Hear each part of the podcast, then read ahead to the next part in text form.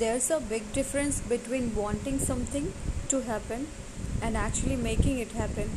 Actions must follow aspirations if you want to accomplish anything in your life. Hope and desires isn't enough to accomplish goals. The hard work, actions, and discipline must follow. If you don't want regrets when you are older, put the time in now to create the life you want.